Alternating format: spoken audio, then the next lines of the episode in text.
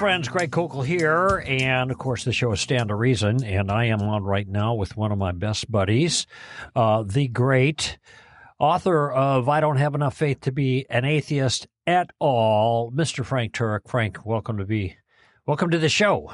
Thank Always great to be on a show I listen to every week. So I can't wait to hear this, Greg.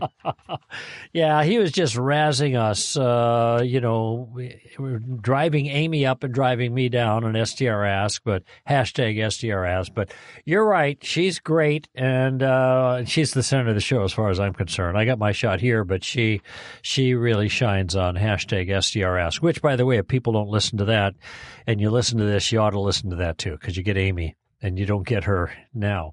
But I got Frank, and uh, you have just uh, are re-releasing a book that uh, correct, not politically correct. Uh, that came out. How many years ago did that book come out? Well, the first edition came out in 2008. The second edition came out in 2016, and the third edition came out in 2023 so just a couple of months ago, uh-huh. because of the transgender issue. Okay. Uh, the, the book was originally called Correct Not Politically Correct How Same Sex Marriage Hurts Everyone. Now it's called Correct Not Politically Correct About Same Sex Marriage and Transgenderism. And Greg, this is, as you know, uh, is not a biblical case against Christianity. I'm not quoting. Bible verses in here right. or against uh, same sex Trans- marriage or right. transgenderism. I'm, I'm providing natural law medical evidence as to why uh, both same sex marriage and transgenderism are not good for individuals or society. Yeah.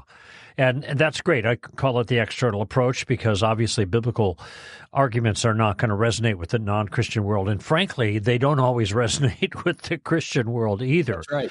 So uh, before I get into this, though, uh, I'm getting on a plane to follow, to come out to see you tomorrow you know, and we're doing CIA as we've done. And uh, I know a couple of weeks ago we sent out a notice because there were a couple of uh, openings that were available, but those I don't know if those have been filled or everything's closed down or not.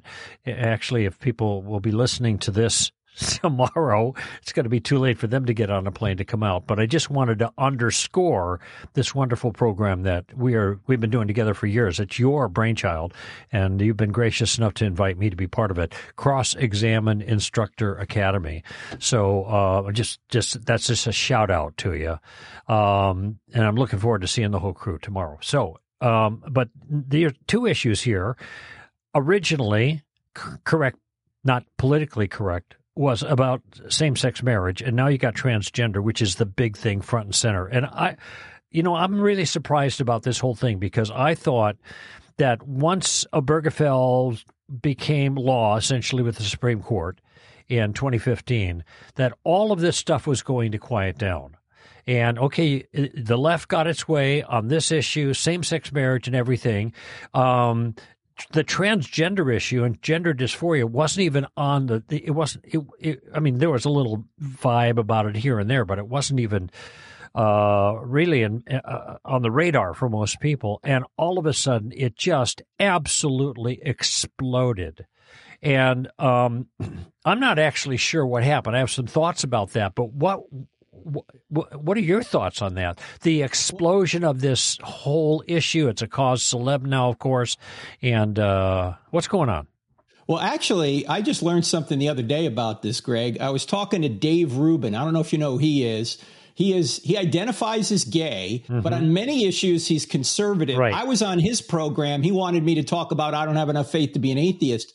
So I had him on mine just uh, last week and one thing he said I did not realize is that once, as you said, same sex marriage became imposed on the entire nation through what the Supreme Court did. Right. I thought it would it would calm down too, but it didn't. And one reason it didn't, Greg, according to Rubin, is because the human rights camp- campaign, the activists needed a new cause to keep the money mm. coming in. Mm.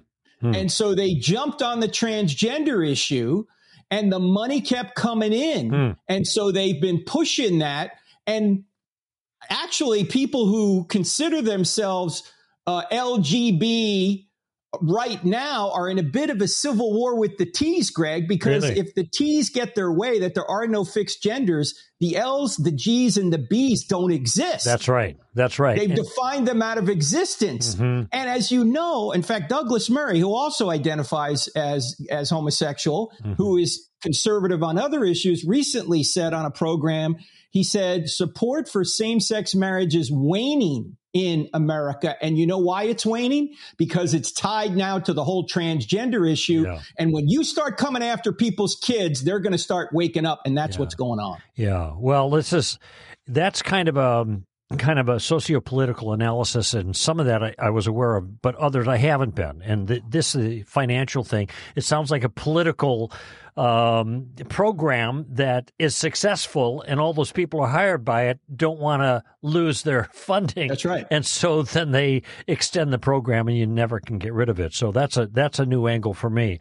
But I think too from a spiritual perspective and we could think about these kinds of things in terms of Ephesians 6 and the uh, the spiritual battle that's going on and the schemes uh, of wickedness mm-hmm. in heavenly places mm-hmm. and that kind of thing.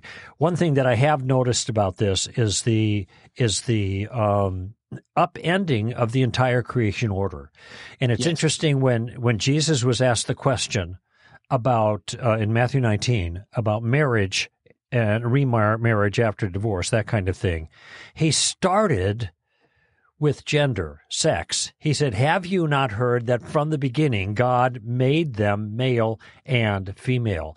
And uh, I think both of us have seen the attempt spiritually speaking, of the devil to undermine God's purposes for human flourishing in marriage with the same sex marriage thing. And the reason that we've jumped from that now to the gender thing is because that's even prior, logically prior, and prior in the um, in the creation order uh, to marriage. First, you got male and female.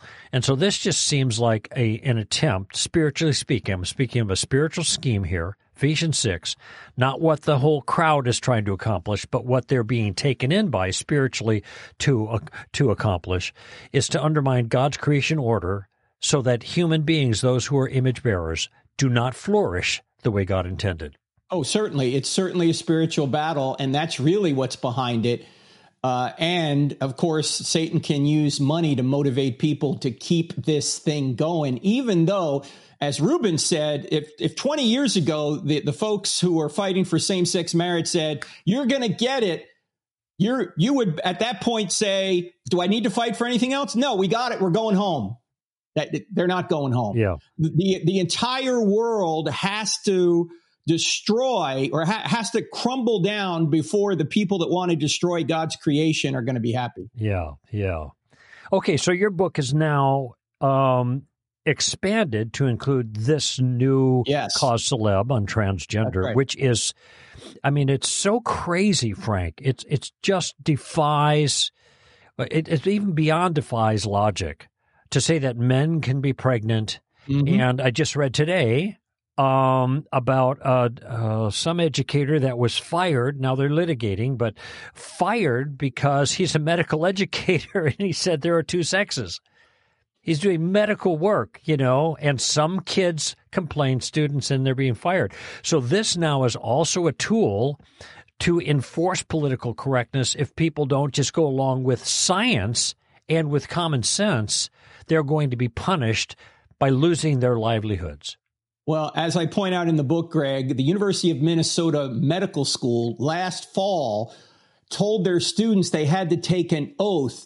And one of the oaths, or one aspect of the oath, was they, they had to work against getting rid of the gender binary. Mm-hmm. Now, here's the problem, as you and I know, as I point out in the book as well, there are 6,500 biological and psychological differences between men and women. And when it comes to treating people medically, you have to take into account their gender because men and women, obviously, men don't need pap smears and women don't right. need prostate checks, and they metabolize.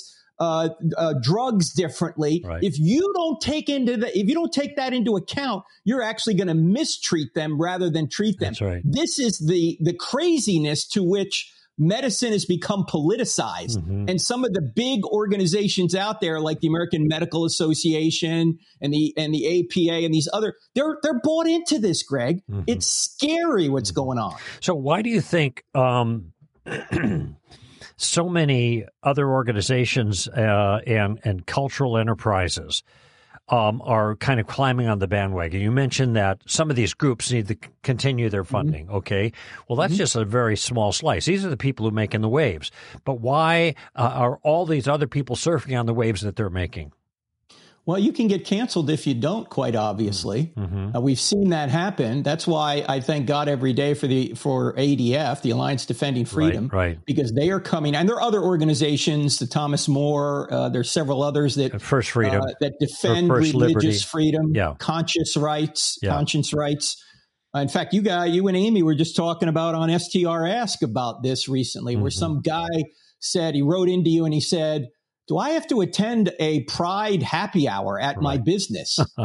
And you were pointing out, rightfully so, that this is a conscience issue. Yeah, that's right. You don't have to go to that thing, but Mhm. you you may be looked down on by your employer when you do that Mhm. but you have an obligation to follow your conscience, not follow whatever the culture or your employer wants you to do. Mhm.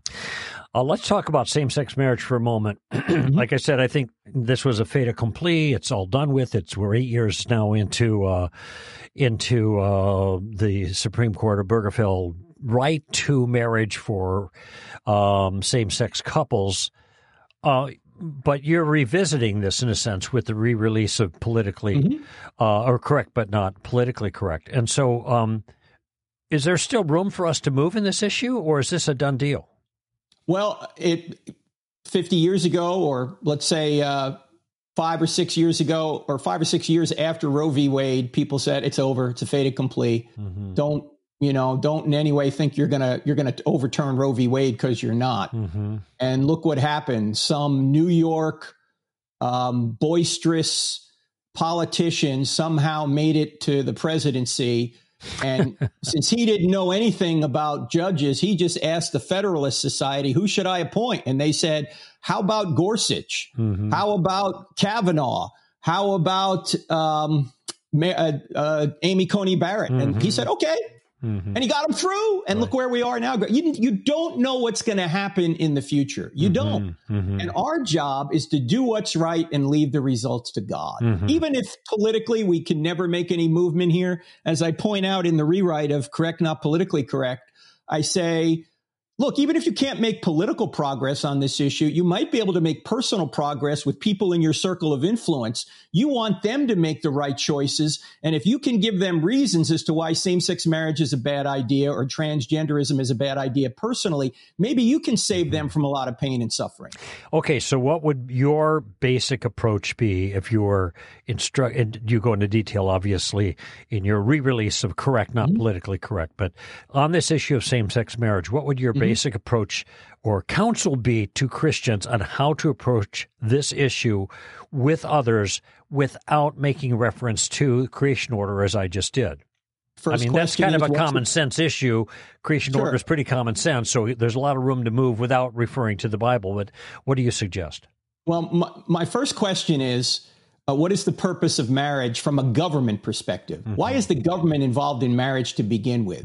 It's not because John loves Mary or Bill loves Steve. Right. The reason the government's involved in marriage is to perpetuate and stabilize society. Mm-hmm. And the only relationship that can do that consistently and by design is a man woman relationship Mm-hmm. because that man woman relationship brings forth the next generation Right. and nurtures, stabilizes, and, perp- and, and perpetrates or perpetuates, I should say, not perpetrate, perpetuates the next generation and civilization. Mm-hmm. And so, from just a civilization point of view, the man woman relationship must be put at a higher legal level than any other relationship. Mm-hmm. If you don't, if you say same sex relationships are just like opposite sex relationships when it comes to marriage, basically what you're saying is marriage is genderless. Mhm. And if marriage is genderless, it means it has nothing to do with children. Well, if there isn't, if marriage isn't the institution that's supposed to protect children, which institution do we have that does? Mm-hmm. Marriage is the institution that protects and nurtures children. So, if for no other reason, opposite sex, what I call natural marriage, it's not tr- it's not just traditional. It's just not someone's idea. It's not That's a right. fad. It's not a. It's not just someone's opinion. It's not just etiquette.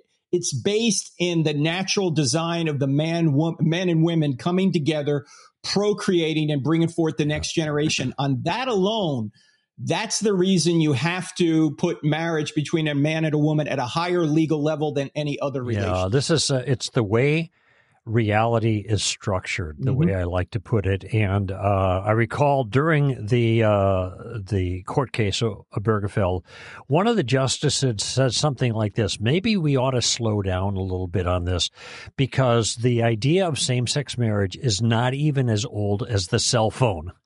Mm-hmm. And this makes the point that cultures from the beginning of time have understood uh, how marriage works, what it's for, and why um, communities and communities expressed by laws, the government, um, why they have privileged and protected and uh, restricted uh, uh marriage the way they have, because as a rule, as a group, and by nature, they produce the next generation. And if, as you pointed out, if they uh, if if that weren't the case, there would be no reason for the government to intrude in private relationships mm-hmm. to regulate them or privilege them. Can I say one other thing about this, Greg? Yes. Uh, and this is also in the book, correct, not politically correct. There's only three things a government can do with any type of behavior it can prohibit a behavior, it can permit a behavior or it can promote a behavior. Right. Now, in our culture and in most cultures for millennia, we've said we ought to prohibit homosexual relationships. Well, and even the Supreme Court said that as late as 1986 in the Bowers v. Hardwick case. Mm. They said nature basically shows that men and women come together and procreate and perpetuate society, but these same sex relationships don't.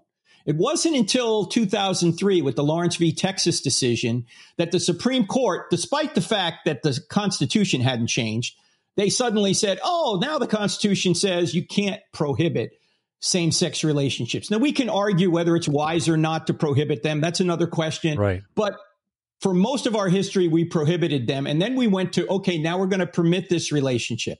What same sex marriage does and did only 13 years after they overturned the laws against sodomy, they went from permit to promote. Right. Now we're saying as a government that a same sex relationship is a good thing that ought to be promoted and it's on par with a man woman relationship. Yeah. Mm-hmm. Well, that just isn't true according to reality. Mm-hmm. It's not true with regard to children. It's not true with regard to the medical effects that uh, that a man woman relationship has versus a man man or a woman woman relationship has.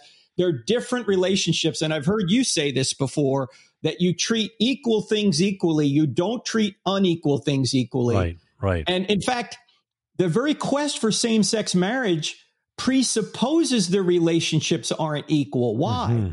Because if the relationships were exactly the same, nobody would be arguing for same sex marriage. These people would just marry somebody of the opposite sex and say, well, it's the same. There's no difference here. Mm-hmm. The very reason people have argued for same sex marriage is because they know the relationships are not the same. Hmm. That it's not the same to marry a same sex partner as it is to marry an opposite okay, sex d- d- take a moment and, and unpack that a little bit for us, Frank. That particular well, point. They, yes, because the the quest for same sex marriage presupposes if I'm a man that marrying a woman is different than trying to marry a man. Uh, uh men and women are different. Mm-hmm. That's why people want same sex marriage. They and want to have the option are, to to do the different thing because yes, they're not the same. Because they're not the same. And and if they're not the same, then why do we treat them as the same? Mm-hmm. They have different results. They have different health consequences. They have different uh, medical consequences, as I mentioned.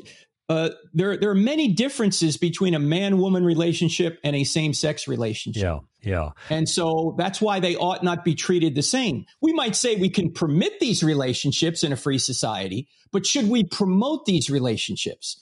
And that's what I uncover in the book, correct, not politically correct, not using the Bible, right? Just using natural law and medical evidence and common sense. Actually, permitting was what had happened with uh, domestic partnerships. Yes. People recall that phraseology because it, you guys could do whatever you want. What was interesting to me about this whole discussion when it was happening, of course, we talked a lot about it. Stand to Reason. I wrote a lot of stuff about it, uh, and now that's it's it's somewhat passe. But uh, this was not about um, about one group of people gaining any liberties because nothing was uh, nothing was prescribed in terms of same sex relationships. If they wanted to walk down the aisle to same sex couple and pledge their troth until death do them part, and go on a honeymoon and set up housekeeping and and all of those kinds of liberties that were related to uh, to natural marriage. They could do all of those things. They they had all the liberties. What they didn't have was the uh, cultural approbation. They didn't have the approval of everybody. And the only way they could get the approval of everybody is for the government to declare that there is no f- real difference between a male and a female, especially as it it as it comes to this particular issue. And and actually that's what has taken place with the transgender movement that followed it. So, I mean, I, I, just made this connection in my own mind, Frank. I hadn't thought about this before, but that that consequence of of declaring essentially that what marriage is is just two names on a piece of paper, and mm-hmm. of course, there's no reason now not to add three or four or five or six names on that piece of paper. It has nothing. It has no other meaning than that. That this is just a, the extension of the transgender movement, saying that gender isn't anything fixed. It's a social construction. By the way, it's not even a social construction anymore. It's an individual construction. It's what any individual wants to declare of themselves at that moment in time. The problem is, if that's all it is, then there's no right to it because rights don't come from just what I want. Rights come from the creator. Mm-hmm. If, if, and we have a section in the book, correct, not politically correct, about the fact that there's no such thing as trans rights. There's no such thing as gay rights. Mm-hmm. There's no such thing as Christian rights. There's no such thing as the right to life or the right to abortion. There's no such thing as the right to natural marriage or the right to same sex marriage unless God exists. Mm-hmm. And then you have to decipher what would God approve of, or what does God approve of? How how do we determine what what what sure. rights are? And sure. I, I don't think there's there's any in the past five thousand years of history any serious person until the last 10 minutes ago to try and say that people had the right to be the opposite sex mm-hmm. or people had the right to marry somebody of the same sex mm-hmm. that somehow that that was a right given to you by god no mm-hmm. it never was and even people that accepted uh, same sex relationships, the ancient Romans and Greeks, they never said that this ought to be marriage. Mm-hmm. They knew what marriage was. Yeah. There's a wrinkle to this I just want to point out uh, about the rights issue because I could say I have a right to get a driver's license if I'm of age and pass the tests. But that kind of right is something that's granted by the government, just in, in terms of the um, function of government, and it's a conventional right that uh, it can change the requirements whenever it wants. But if somebody says that an individual has a right to something that the reigning authority has not allowed them to have, then they have to make uh, an appeal to a higher authority, and that's the point mm-hmm. you're making here. Yes. And our founders said there are unalienable rights because God has given those. Okay, but if there, if if the government is, I mean, if there is no God, the government is the highest authority, and the government can determine what rights you have under their law. And if they don't give you those rights, there is no place to appeal for mm-hmm. higher rights. So when the mm-hmm. government didn't allow these kinds of things, what's the appeal? I think this goes to your point. I'm just making a distinction here. Uh, what's the point of appeal? There is no place to appeal. In fact, if the government is giving rights, and that's all that that tells the whole story. And then you say the government's wrong. Well, on that assessment, it is the person who's going against the government that is the wrong in the wrong because the government is going to be right simply by definition. Just a another form of relativism. Yeah, I, I, I would say there's only two ways to govern, either by principle or power. And if you don't That's have right. principle that comes from God, then all you have is power. Mhm. And that explains cancel culture. Yeah. Because people that can't reason and can't win a debate want to cancel the debate. hmm And it's been put this way before. I think this is true. It's better to, de- to debate an issue and not settle it than to settle it without debating it. Yeah. Yeah. Yeah. And that's what so many people want. They want to settle the issue without debating it. hmm Well, that's what we call cancel culture, and that's governing by power rather than governing by the truth, hmm rather than governing by principle. So, in your book, uh, you have a lot of the original material in your Mm-hmm. your uh, reprint or your third edition of Correct, Not Politically Correct, and that's um, about the, the same sex marriage stuff that you've developed. You've, we've been talking about it. Then you go, and this, the new material is the hard facts about the transgender craze. So, how do you approach that? As a Christian living in a secular culture, how do you approach that broad issue, Frank? Well, first of all, I point out that love does not require approval, and the culture thinks it does. Uh, but every parent knows that if you approve of everything your 13 year old wants to do, you're not loving, you're unloving, you're enabling them. Mhm. So let's put that on the table first because people are going to say you're unloving if you oppose this. No, you're unloving if you support it and you know it is hurting people and not helping them flourish. Mhm. By the way, And there's so a transgenderism does not help people flourish. Sorry, go ahead. We'll talk about that in a minute. There's a double edged sword here. This tolerance street is a one way street because Mm-hmm. they never want to accept. If the rule is if you don't accept a person and celebrate their view and what they want of themselves, then you're unloving. They never want to apply that rule to those who disagree with them. Exactly. Okay. And those who disagree with them are haters, which then in their minds justifies hostile behavior and treatment towards those who disagree. So there's a shell game that's going on there. Uh, That's but right. um, this is a this idea though of of this isn't loving your neighbor because transgenderism isn't something that's good for the individual, but is harmful to them. Spend some time and tra- and uh, develop that thought for us, Frank. Well, yes. Well, first of all, uh, let's point out that there are so many logical flaws in transgender ideology because, on one hand, Greg, people want to say uh, there are more than two genders and gender is completely fluid. Mhm. The problem with that is the human body can only produce one of two things. It can produce either an egg or a sperm. There's no third category or no third thing a human body can produce.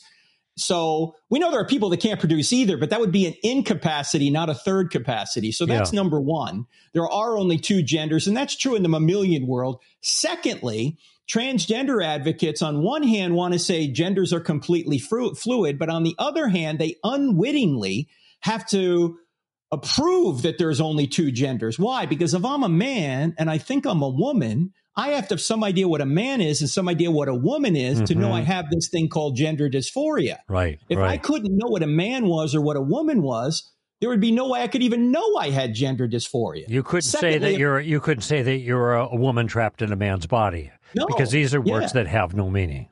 That's right. Mhm. Secondly, That's good point. if if if I try and make the so-called transition, which biologically is impossible, but if I tried to do it, I would also have to have some idea what a man is and some idea what a woman is to try and make the transition. Now, this is why Matt Walsh's "What Is a Woman" documentary has so many academics flummoxed because he simply asks, "What's a woman?" Right. And Greg, they won't answer the question because if they define what a woman is, then transgender ideology is false hmm if they if they don't answer at all, then transgender ideology is impossible. Why? Because if there are no women, then there is no gender dysphoria and there is no way to transition between men and women. Because if there are no women, what am I transitioning from or to? Yeah. Yeah. there's- So it's it's completely logically untenable Mhm. internally. Mhm, mhm. And then we also point out in the book, correct, not politically correct, that, that sex is not assigned at birth, it's discovered at birth. And usually it's discovered beforehand, right? You have gender reveal parties. And, you know, when a baby pops out, doctors don't go, hey, what do you want to call this thing? What do you think Yeah, it is? right. Right? Yeah. You, they you- know what it is. no one, to, not to be crude, but at least to make a point, no, no one can assign a vagina or a penis. You know, That's right. That's part of the original qu- equipment. Uh, Mhm. The uh, th- he's just making an observation about what's there. It is amazing to me that that has become an issue, and and in fact, people have adopted this assigned at birth mentality. It it's amazing. I'll tell you what's really amazing, and I didn't author this. I got it from somebody else, but it's clever. So I wish I did. It's amazing how often the doctors got it right right? If they're just assigning, Right. wow, it's just amazing. They got lucky so many times, like like ninety nine point nine nine percent. Now uh, uh, of the time, I, you know, and what do you do with Title IX? I was watching. Uh, a little like a commercial thing. I was picking up a pizza. And they're on the TV. They had a sports thing on, and then they had this commercial celebrating X amount of years of Title IX. Now, Title IX it's a government uh, policy uh, that was in part meant to protect um, the distinction between the sexes by providing sports experiences for men and women separately. So if men could have this particular sport, women had to have the opportunity to have that sport too. Okay. What was really curious about this, Frank, is they were they were talking about the, uh, and it was a it was like a sixty second you know montage uh, film and the beginning of Title IX and women having their own thing and everybody celebrating, and then it flowed into the gender shift stuff. And now, isn't it wonderful that men can be women and now women can compete against, I mean, men can compete against women or men who think they're women. And they were it, it, displaying it as the the uh, the next level of human rights and the success of Title IX when it turned out to be the destruction of Title IX totally. because now you have happening and promoted by so many people the very thing that Title IX was meant to protect women from, and that is having to compete against men. Well, Greg, i i- this is why many feminists are against the transgender ideology because it erases women. As J.K. Rowling, who wrote the whole Harry Potter series, has Right. pointed out, she says you're erasing women. Yeah. I have nothing against people that that that want to be trans, whatever that means, right? Uh, from her perspective, I think she's pretty much politically liberal, but she's pointing out you're erasing women. If you're saying that people that there are no fixed genders, Yeah. then there are no women, and if there are no women, there are no women's rights. Mhm. And So yeah, Martina Navratilova, she Yes. came out too, and famous tennis star, uh, lesbian, and for the same reason, you know. And so it's kind of interesting that the left is cannibalizing itself in some ways here on this, and that all this goes to is the point that you make in your book for all the reasons that you do, um, correct, not politically correct, that uh, Uh, that that that this is completely confused. This is completely contrary to nature, and it's contrary to common sense. And uh, Greg, it's also contrary to biology, which makes it impossible to change your biology from right. one biology to another. You have 40, 100 or, or, or 40 trillion or 100 trillion cells, depending upon what biologist you I've read. lost count, Frank. Yeah, there is no way to change your biology. In fact, I have uh, some some quotes in here from a lady that tried to become a man. She goes by Scott Newgent now. In fact, she appeared in Matt Walsh's documentary. hmm And here's what she says about her own transition. Transition, Greg. Listen to this. She says, during my own transition, I had seven surgeries. I also had a massive pulmonary embolism, a helicopter flight ride, an emergency ambulance ride, a stress induced heart attack, sepsis, a 17th month recurring infection due to using the wrong skin during a failed, uh, a failed surgery to give her a male sex organ, 16 rounds of antibiotics, three weeks of daily IV antibiotics, the loss of all my hair, only partially successful arm reconstructive surgery, permanent lung and heart damage, a cut bladder, insomnia induced hallucinations, oh, and frequent loss of consciousness due to pain Hmm. from hair on the inside of my urethra. All this led to a form of PTSD that made me a prisoner in my own apartment for a year. Between me and my insurance company, medical expenses exceeded $900,000, unquote. Now, The reason that this is being pushed medically, at least partially the reason, is big pharma makes big money on this, Yeah. Greg. Mhm. In fact, nobody fully transitions. Mhm. Anybody who even That's gets right. the surgery has to stay on hormones to keep trying to direct their body in an unnatural way. Mhm. And that is huge money for big Mhm. pharma. Mhm.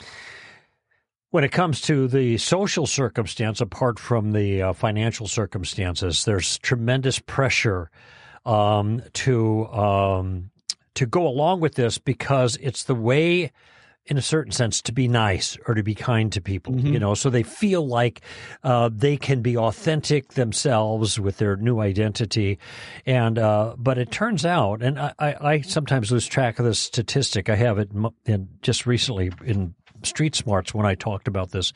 Um, and I think it's something like even in in uh, Sweden, where they're very sanguine about this kind of thing, the suicide rates for those who are transgender is still like twenty times the normal Yeah, amount. it's 19 times higher than the general public after the surgery, Greg. This is after the surgery. So there is a honeymoon period where people feel better generally after they get the surgery. But at the 10 year mark, all proverbial hell breaks loose and the suicide rate goes to 19 times higher than the general public. Mhm. So why would you send anybody down this road, especially children? By the way, the other data that needs to be shown here is that 80% of young people who have what is now called rapid onset gender dysphoria, which according to Abigail Shrier, and we, we quote her in the book, correct, not Yeah. politically correct, is almost certainly fueled by social media. It's a Mhm. social media contagion yeah, that's right. because a decade or so ago, uh, true gender dysphoria affected about one out of every 10,000 men who thought Mhm. they were women. Mhm. Now, according to Shrier, there are some girls' schools she goes to, Greg, that 30% of the girls are claiming to be trans. Yeah, Now, how did we go in one in 10,000 men to 3,000 in 10,000 girls? This is a social media contagion. That's and right. here is the main point of this that 80% of those young people who have gender dysphoria or even rapid onset gender dysphoria Mhm. grow out of it by the time they're 18. yeah, Yet the Biden administration, Greg, wants to actually sexually transition young people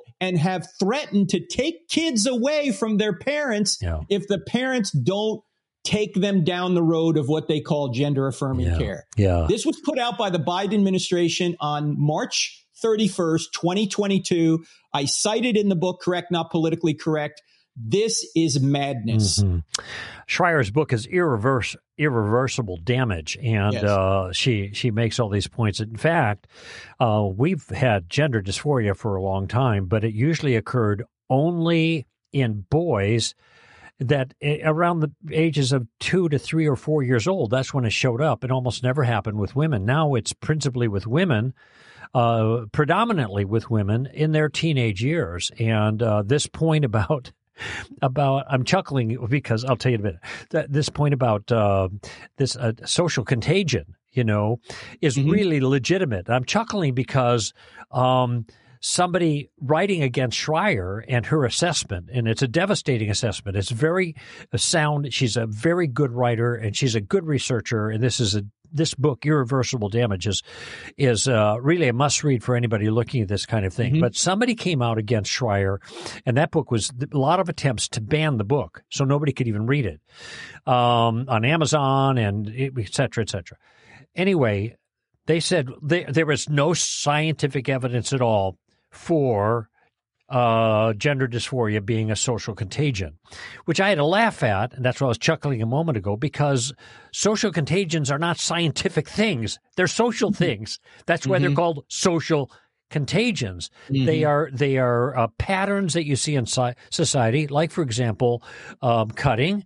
Cutting became a big deal and a problem for so many people, especially women, because you know they had it on the internet, people read about it, and they started doing it. And uh, right now, it is kind of cool to be transgender. Mhm. Um, it's kind of, in, in fact, it used to be cool to be gay. Then it was cool to be bi, and now they've fallen fallen off, and now it's the trans crowd that's really cool. And when you have all of these social um, powers, if you will, or influences that are driving people in a certain direction, all of the reinforcement. And then you have confused teenagers, especially women. And I think women, when they get to uh, females, when they get to adolescence, it's harder for them. You know, mm-hmm. people who have daughters know this. Guys get easier. Uh, boys get easier when they reach adolescence. Girls get harder when they reach adolescence. And so it's not surprising then when they reach these difficult this difficult stage of development that they're going to have trouble and then somebody suggests hey you know maybe you're not really a girl you're really a boy and uh, we'll help you change that even if your parents aren't interested in it. Uh, you know and maybe i have something to say about this point too and this is it seems to me frank that that those people that are suffering from gender dysphoria, and true gender dysphoria is a terrible condition, and uh, and we ha- ought to be sympathetic regarding people who are suffering from that, and also for those who are, are suffering from something, though it's not gender dysphoria. But keep in mm-hmm. mind, when a man says I am a, a woman in a man's body, or a woman says I am a man in a woman's body, that's an acknowledgement that something's wrong. Yes. It's so obvious something's wrong. Well, now, what what they think is mm-hmm. it's the body that's wrong and not yes. the mind that's wrong, and right. so they try to change the body. In the past, we understood the body's just fine. What's right. what's problematic is the way you're developing and thinking about it, and we can help with that. And like well, you Greg, said, so research, many that experience that just uh, they grow out of it naturally. The research shows, which we cite in Correct Not Politically Correct, is that people that experience true gender dysphoria, not the rapid onset social media contagion, but right. true gender dysphoria nearly always have some sort of trauma in their past. Right. In fact, Walt Heyer, who for years, eight years, tried to live as a woman and then became a Christian and detransition, started a ministry called sexchangeregret.com. Mm-hmm. You can mm-hmm. go there, and get great information. And Heyer has, according to him, interviewed thousands of people who are regretting what they've done. And he, he always asked them, when did you start to feel that you were the opposite gender? And he says, they always have an event. And he says, for example, a, a, boy that wants to become a woman may have been sexually abused, and what he wants to do is get rid of the organ that was sexually abused. Mm-hmm. You can you can you can understand the psychology behind it. Mm-hmm. But he also found, and others have found, that nearly always, well, the, the actual stat is 62% of young people that claim to be trans have some other mental health condition, mm-hmm. whether it is uh, some sort of other disorder, whether it could be ADHD or it could be autism or something. There's some other issue going on. Mm-hmm. And this is why Chloe Cole, I think she's out there in California. I don't know if you've heard of her. We talk about her in the book uh, she uh, experienced gender dysphoria and her her breasts were removed when she was about 15 years hmm. old. Mm.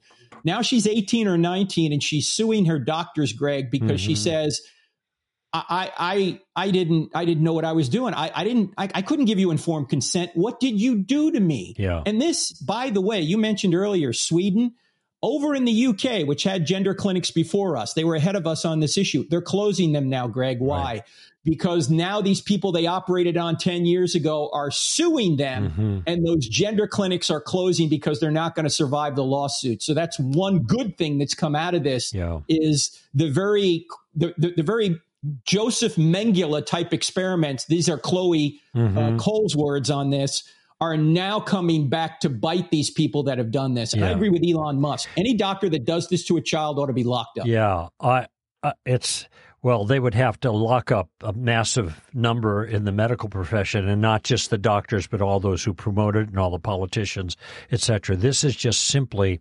grotesque child abuse. And I think you're right about this. Um, what you're referencing here in the UK and now beginning to happen here, because on the one hand, you know, you wonder how can this possibly be turned around sociologically? And, mm-hmm. uh, you know, I despair that people are going to come to their senses on this issue. But it can be turned around legally by tort law. If enough doctors get sued, and it's starting to happen, this will end immediately. And uh, and then all of a sudden, um, you're not going to have all of these thousands of people this multitude, really more than thousands, uh, that are that are afflicted with gender dysphoria. You said something like sixty percent. Sixty-two percent. Sixty-two percent have some mental other health condition. Well, yeah. what the other thirty-eight percent have is the the health issue of called adolescence. Mhm. Uh, so, and I think there there's a lot of that going on. It's just confused people, and instead of getting help from the adults that are um, are principles in their lives, like uh, e- even their, their parents in many cases, but certainly the schools, instead of getting help for that, they are getting encouragement to go the dangerous way. And Well, it's it's it's normal to feel odd when you're going through puberty. We need to tell young people that it's normal to feel odd, and to then say, "Well, no, we're going to give you uh, hormone blockers and cross-sex hormones and God forbid surgery." Mhm. That is not the solution. Even those, as we mentioned, who get the surgery, it doesn't fix the problem, Greg. Mhm. These people need good medical or mental health care. And Dr. Paul McHugh at uh, John Hopkins University points out that uh, that this is analogous to anorexia. If Mhm. your daughter was anorexic because she had a psychological mismatch between her mind and her body, Right. you would never say, "Honey, in order to help you, you're right. Your mind is Mhm. right. Your body's wrong. Let me give you a liposuction." You would Mhm. never do that Mhm. right? You would never, if your daughter claimed she was a mermaid, you wouldn't take her off the coast and drop her in the ocean. You would say, honey, Yeah. honey, I, I need to help you. You're experiencing a mental delusion here. But why do we do this on transgenderism? I'll tell you the reason we do it on transgenderism is because it's sex. And the new religion in America is the religion of sex. Mhm. And you Mhm. can't touch that religion Mhm. you, you're you're seen as a prude. You're seen as somebody who uh, is outside the mainstream. If you say don't go down this road, Yeah. anorexia is not treated that way. Ableism isn't treated that way. Uh, but somehow, somehow transgenderism Yeah. is treated that way. I remember when uh, Bruce Jenner came out years ago, and uh, a lot of calls or emails, whatever, came to the office uh, asking questions about it. And that my team here said, "Well, we need to make a video, will you offer some thoughts?" And I said, "Why do we mm, need to make a video? Why, why would people be confused?" But it turned out that they were confused, you know, because of pressure from the culture and everything. And uh, so I I did make a video, but my, here was my simple point: Bruce Jenner is confused. That Hmm. doesn't mean we need to be confused. That's right. This isn't that hard. This is simple. In the beginning, God made it this way, male and female. You don't need a Bible to know that. Yeah, you don't need to know hardly anything to know. You just got to be a reasonably observant human being. And by the way, you can figure that out at five years old. You know, this isn't hard. But people, uh, even Christians, have been have been uh, beaten up on this issue. And my recommendation, I'm interested uh, for you to respond to this too. My recommendation regarding this issue um, and you talk about things about how to re- re- react and uh, or uh, uh, respond uh, socially in your book. Um, but I'm just thinking for a lot of Christians, what we're not asking people to do is for them to change their mind. I mean, there's a way to do that, and you talk about that. But minimally, we're just a- asking them to let us have our own views. And uh, you know, people say you guys used to you force your views on other people in the past just mm-hmm. because we thought we were correct. That's forcing your view. Now they are forcing the view in the sense that we're not allowed to even ha- express our view, but what we have to express is affirmation of the other view. And so we're not even allowed to have our own view and to be authentic about our own convictions when they are asking us to support the so-called authenticity mm-hmm. of transgender. Everybody's trying to impose a moral point of view. That happened to be the first book I co-wrote with Dr. Geisler was called Legislating Morality. Everybody thinks it's just a Christian's trying to legislate morality. No, everyone's trying to legislate a moral position. Mm-hmm. The only question is whose morality. Mm-hmm. And I don't want my let my morality legislated, Greg. I don't want your morality legislated. I want the morality legislated. Right. One Thomas Jefferson said was self-evident. And it's self-evident there are men and women. It's self-evident that men were made for women and women were made for men. I didn't make that up. It's not mm-hmm. my morality. It just happens to be the morality. Let me ask you a question, Greg, because uh, I, I, I think this is the question of our day today when it comes to the church. You've got Bill Maher, who's an atheist, who came out and said this. He said, kids go through phases. When I was a kid, I wanted to be a pirate. Right. Thank God nobody took me seriously and took me for peg leg and eye removal surgery. Right. Right. You've got Douglas Murray, who identifies as gay, yet he's against the transgender issue. You've got Dave Rubin, who identifies as gay. He's against the transgender issue. You've got J.K. Rowling, who who may identify with the Church of England, but is probably not an evangelical. She's against this. Greg, why do we have atheists and non believers leading the charge on this issue when I can name on one hand the number of pastors that have spoken out on this? Yeah. Well, um, two things come to mind very quickly. Both start with C. First is common sense, and most of us have that. But the other thing that's missing is courage. Mm-hmm. And so the ones you uh, talked about, Bill Maher, he's courageous. All right? mm-hmm. uh, Dave Rubin, courageous. The, the Rowling, courageous. They don't care what the world thinks about them. They are willing to take the heat for standing for common sense that matters. Okay. Hmm. Now they might not execute or express common sense in other issues that having to do mm-hmm. with God or whatever, but nevertheless, on this one, this is a no brainer. All right. And I well, there's, I mean, I can't give you a perspective of what, how the cross section of pastors, but I know that there are a lot of pastors uh, that are standing firm on this when they have opportunity. I don't know how public they're going, and maybe that's a concern you have. They should be, you know, um, going public in some way. But I'm, in my church, I know that my pastor is standing firm and teaching the truth on these issues. Um, but he's not a player in the public scene, and so nobody, you know, he's going to have a press conference. Who's going to show up? I suspect that there are a lot of uh, pastors that are in his category. However, um, there th- that does raise an issue. Why? Why not more publicly savvy and well positioned Christians aren't um, uh, going public like these others have gone and uh, and uh, making it making a statement about this. I, I, I can't answer that. Uh, the the church is a is a hodgepodge of different beliefs and uh, different levels of commitment, and um, in many cases there is not the courage that is necessary. And we saw this during COVID. There is not the courage that is necessary to say no when we need to say no in the body of Christ to the powers that be. There's a cost involved when they do that, and they're just not willing to pay the price. Well, this is how we end the book, Correct Not Politically Correct, the new section on it. We talk about the fact that we need courage. And I ask people if we don't have the courage to protect children from being mutilated, mm-hmm.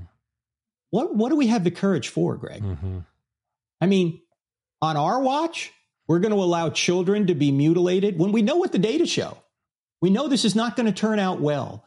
And we're worried that somebody in the left or somebody in the media or somebody at our job or somebody online is not going to like us hmm. because we say don't mutilate children. It's not good for them. Really? We don't deserve to have a voice in the public square mm-hmm. if we're not if we don't have enough courage to talk about this issue. Yeah. Well, I mean, this is madness. And when the government is actually threatening to take your children away from you mm-hmm. over this issue, mm-hmm. they will take your kid out of your control and give that kid cross sex hormones or surgery. And you're going to sit on the sidelines and go, we can't get involved. Mm-hmm what are you going to get involved with? Mm-hmm. Well, fortunately, there is a groundswell of resistance, and uh, I think it's fueled by the concern. You guys can do all kinds of stuff. It's going to make me mad. I don't like it. You come after my kids, and that's where mm-hmm. I draw the line. And so there is a groundswell of resistance that we see. Um, I don't know how the lines are drawn with regards to Christians or non Christians. But parents are parents, and they're protecting their kids. And you don't have to be a biblical scholar to have the common sense to see what's going on here. Um, I I was going to ask you the question. We just got a couple minutes of of how parents should be responding to issues of their own children if kids start expressing um, tra- uh, uh, uh, gender dysphoria and that their feelings. I did say a, see a clever little cartoon. It was a little picture of a mom. It's like from the 50s. It wasn't a cartoon. Mm-hmm. It was an mm-hmm. image like from a 50s ad or something. Mm-hmm. There was mom and her daughter making a cake or something there in a 50s kitchen. And the, the girl said, um, mom, I think I'm a boy. And mom says, no, you're not. just like that. But um, it is hard for parents now. Do you have any suggestions uh, Yes. for them in the last what uh, two minutes or three minutes that we have here? Yeah, as I've done several podcasts on this, the first thing the parent should not do is freak out. Do not freak out. If your kid comes to you with something like this, says, Mom, Dad, I'm trans, be calm and say, Thank you for telling me. First question, what do you mean by trans? Hmm. Second question, why do you think you are trans? Basically, how did you come to that conclusion? Those two questions right from the sound familiar. tactics book. Yeah. right? Right from the tactics book. Um, oh, uh, do feelings always tell you the truth? Do your feelings ever change? Obviously, your feelings have changed because last month you weren't trans. Now you are trans. Do you think your feelings may change again? hmm Do you realize that according to the data, if you really feel this, that by the time you hit 18, you won't feel it anymore? Right. Ha- have you looked into the uh, to the uh, accounts of what happens when you try and go down this road? Do you know what happens to you medically? Hmm. Have you read any of this? That's what we include in the book, correct? Not politically correct. Right. We include all that because chances are they haven't. This is a social media contagion. Contagion. They're struggling with self image. They're going through puberty, which is odd anyway. They want to be on the in group. This is completely, in many cases, probably most cases, just a cry for attention and they're confused. And you, as a parent, have to be the parent. Mhm. So you don't freak out. You try and get them off social media and you ask them those questions and have a rational discussion about it. Well, um, just to revisit something I said earlier, just because the world is confused doesn't mean that we need to be confused. People say, you read about it, oh, there are like uh, hundreds, hundreds of genders, and gender is, is flexible. No, gender is not flexible. Imaginations are flexible. Yes. Uh, Gender is not flexible, and it doesn't take a Bible. It doesn't take a medical degree. Uh, you don't have to be a pediatrician, as was it the one Supreme Court justice Oh, when yeah, she was yeah. asked the question about that. What's a woman? Yeah, yeah. I don't I know. don't know. I'm not a biologist. well, then how could she be the first black woman on the Supreme Court if she doesn't know what a woman is? Yeah, yeah. That's right. Great point. Does it invalidate her her, her appointment? uh, they should have asked her, "Do you have a pet?" Really? Well, yes, yes. What kind? It's a dog. Really? Are you a veterinarian? Yeah, that's right. How do you know that? Anyway, there's our music, Frank. That means we're out of time here, but I'll see you tomorrow at Yes, sir. I'm CIA, or uh, the wonderful CrossExamined Instructor Academy. Thank you for your re release of Correct, Not Politically Correct. You can get it on Amazon, and uh, I mean, you might have a website on it or something. CrossExamined.org, we have them there too. There Cheaper we than go. Amazon. The great Frank Turek. Thank you, Frank. The greater Greg Koukl. And the greatest Amy, Amy Hall. Hall. There you go. All right. All right, friends, that's it for uh, this hour. Greg Koukl here for Stand to Reason. Give them heaven. Bye bye now.